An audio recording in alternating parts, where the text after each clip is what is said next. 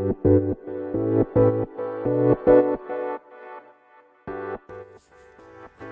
科医の10分間始まります。このチャンネルでは日本最大級のブラジリアン柔術ネットワークカルペディエム代表の石川祐希が日々考えていることなどをお話しさせていただきます。はい。おはようございますです。今まだ朝の6時ぐらいですね。僕はかなり早起きなんでこの時間から起きてるんですけど普段は会社でねこの収録してるんですけど今日はあの家族で1泊旅行に行くんですね。ですからもう今日はオフィスに行かないので自宅の寝室でやってます。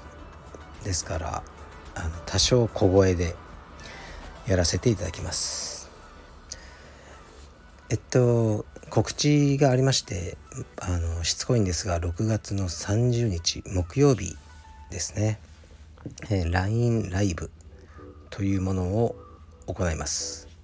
すごいですよ。これは。なんと LINE 社からの企画でえー、っとライブ配信でそのオンライン、ね、ストアの商品を販売。プラス LINE の、えー、社員さんの女性ですね。が充実の体験レッスンを受けてくださる。というふうになってます。で講師は岡崎荒野ですね。元青山スタッフの岡崎荒野がやります。僕はあの天の声として声だけの出演というふうになってます。はい。で LINE の友達になっていただけいただかないとこれご視聴できないので、えー、概要欄にリンクを貼っておきますのでよろしくお願いします。はい。ではレターに参ります。今のレターは、ね、あのどん底から這い上がったエピソードってやつですね。えー、っと読みます。長文となりますが気が向いたらご意見もらえると嬉しいです。長いと言われそうですが笑い。辛い結婚生活を抜け出せました。最後は離婚できました。以前やばい彼女彼氏のエピソード募集の際にも減量中にひどいことを言ってくる元妻の話を投稿したものです。結婚生活中は家に帰るのが辛くて駐輪場で元妻が寝るのを1時間以上待っていたり家に帰りたくなくて残業したりしていました。車の運転中に涙が出たり一人になると叫んだり打つ一歩手前まで行ってました。自分の尊厳を傷つけてくる相手と常に生活を共にするのはとても辛く眠れず飯は味がしない日もありました。当時耐えられたのは格闘技のおかげです。格闘技をしている間は良い意味での現実逃避ができて辛いことを忘れられました。結婚生活中は離婚はしてはならないもの。男は結婚した相手を幸せにするもの。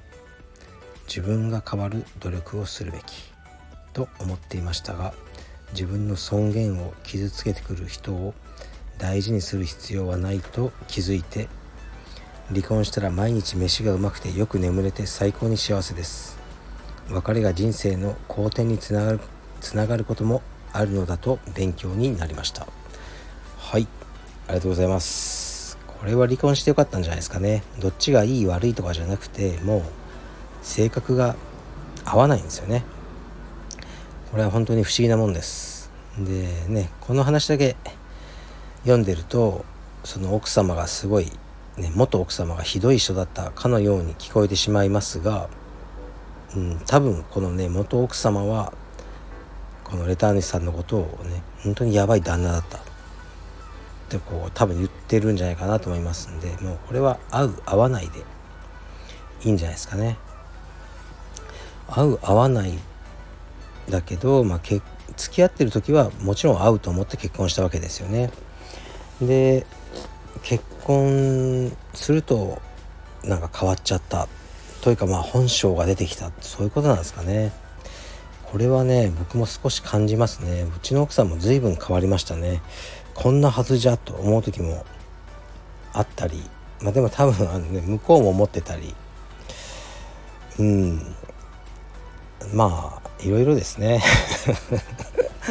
あんまり詳しくあのなんか言えない感じですけど。でもまあね多少はあのあそうね良いサプライズもありましたね。こんなこんなに強い女性だとは思ってませんでした、はい、良い意味で本当に。はい。でもっと何というかね弱々しい感じかなと思ったんですけどね。非常に力強い。ヒョードルぐらいあの力強さを持った奥さんです。うちの妻は。僕はあの奥さんとねあの2ヶ月しか付き合わないで結婚したっていうまああのねバカ野郎なんでいろいろ結婚後に学んだことはありましたね。まあ僕の話はいいとしてうんそう離婚はしてはならないもの男は結婚した相手を幸せにするもの自分が変わる努力をするべきとかねもうこういう価値観も、ね、変えていこうと思いますね。離婚はしてはならないとは全く思わないですね特に子供が不幸になっちゃってる場合はさっさとね離婚してあげた方がいいと思いますし男は結婚した相手を幸せにするうんこれもね「何々さんを幸せにします」っていう言葉自体が少しね逆に女性をバカにしてないかとも思うんですよね。うん。だからウィル・スミスがあのね書いた文章がありましたね。僕は君を幸せにしようしようとするのはやめたっていう話。まああの奥様に対して書いた文章があって非常にいいなと思いましたね。君はもう自分で幸せになれると。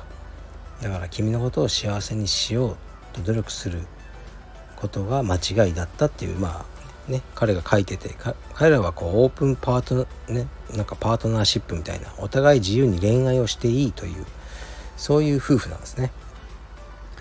で僕もいやお互い恋愛していいと思ってないですよ。それはダメなんですけどお嬢さんをあのねくださいとかそういうメンタルだったことはないですよね。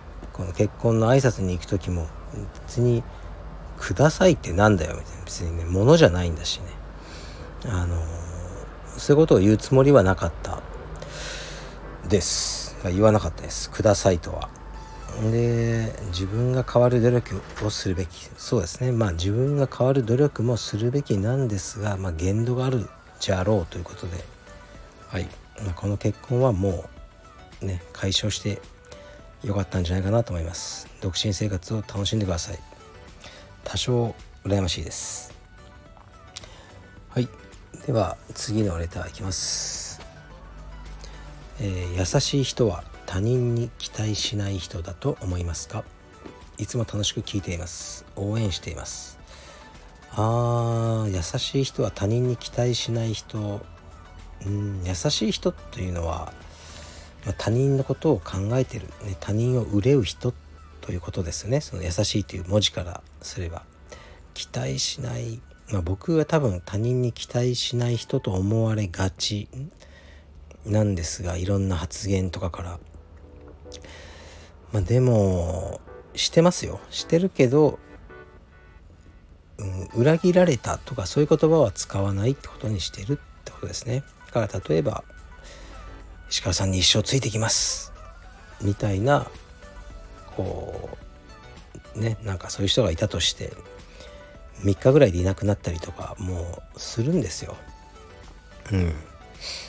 とかね、まあ、道場のスタッフとかねこう自分の夢は充実でとか言いながらも、ね、1ヶ月以内に辞めちゃうとかもうあるんで、まあ、これもいっぱいそういう経験もしてきたのででも僕はこう裏切られたとか思わなくてまあなんかねあの時の彼の情熱は本物だったけどね、嘘をついたとは思わないけど今はそうでなくなったってね常に人とか物とか、ね、変わり続けるものだっていうふうに思ってるのでその時の情熱には僕のその時の気持ちで答えますけどその言ったことがずっと続くなんて思ってないよって感じですね。だから先ほどの結婚の話と一緒ですね。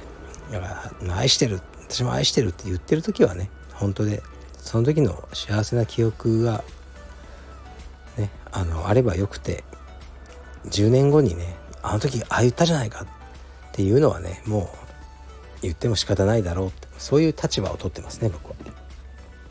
はい。だから僕は他人に永遠は期待しないです。その瞬間は期待してます。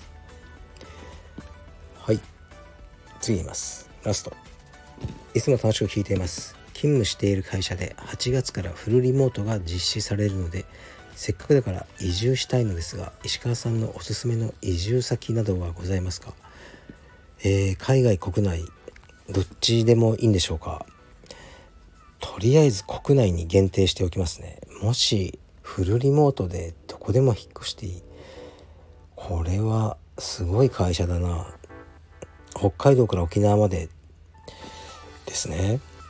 もちろんこう2拠点がベストです。そしたら奄美大島と北海道にします。で夏は北海道冬は奄美にしますけどそれはずるいのかな。1拠点だとうーんやっぱり僕は東京にとりあえず拠点があってこうどこか地方に行くことが好きなんですよね。うん本当に田舎に完全に引っ越してしまうとなんかねこう田舎ってこうお祭りに参加とかしろとか言われそうじゃないですか。で僕しないんですよその祭りとか。疲れるんで。特に好きじゃないんでねそのみこしとか担いだりするの。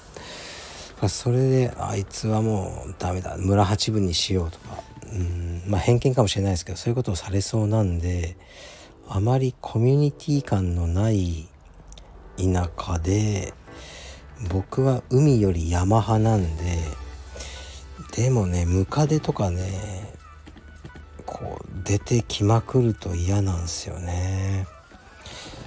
だからねパッと思いつかないですね。移住は。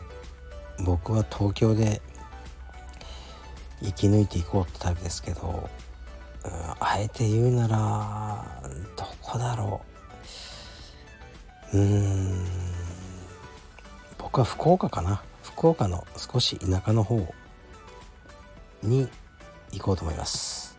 はい。まあなぜなら実家がね実家が福岡だからっていうねあのすいません。あのこのレターネスさんと関係ない答えしか言えないですね。はい。じゃあ今日は一泊旅行行ってみ行ってみます。えっ、と概要欄見てみてください。ライブ配信声でお会いしましょう。失礼します。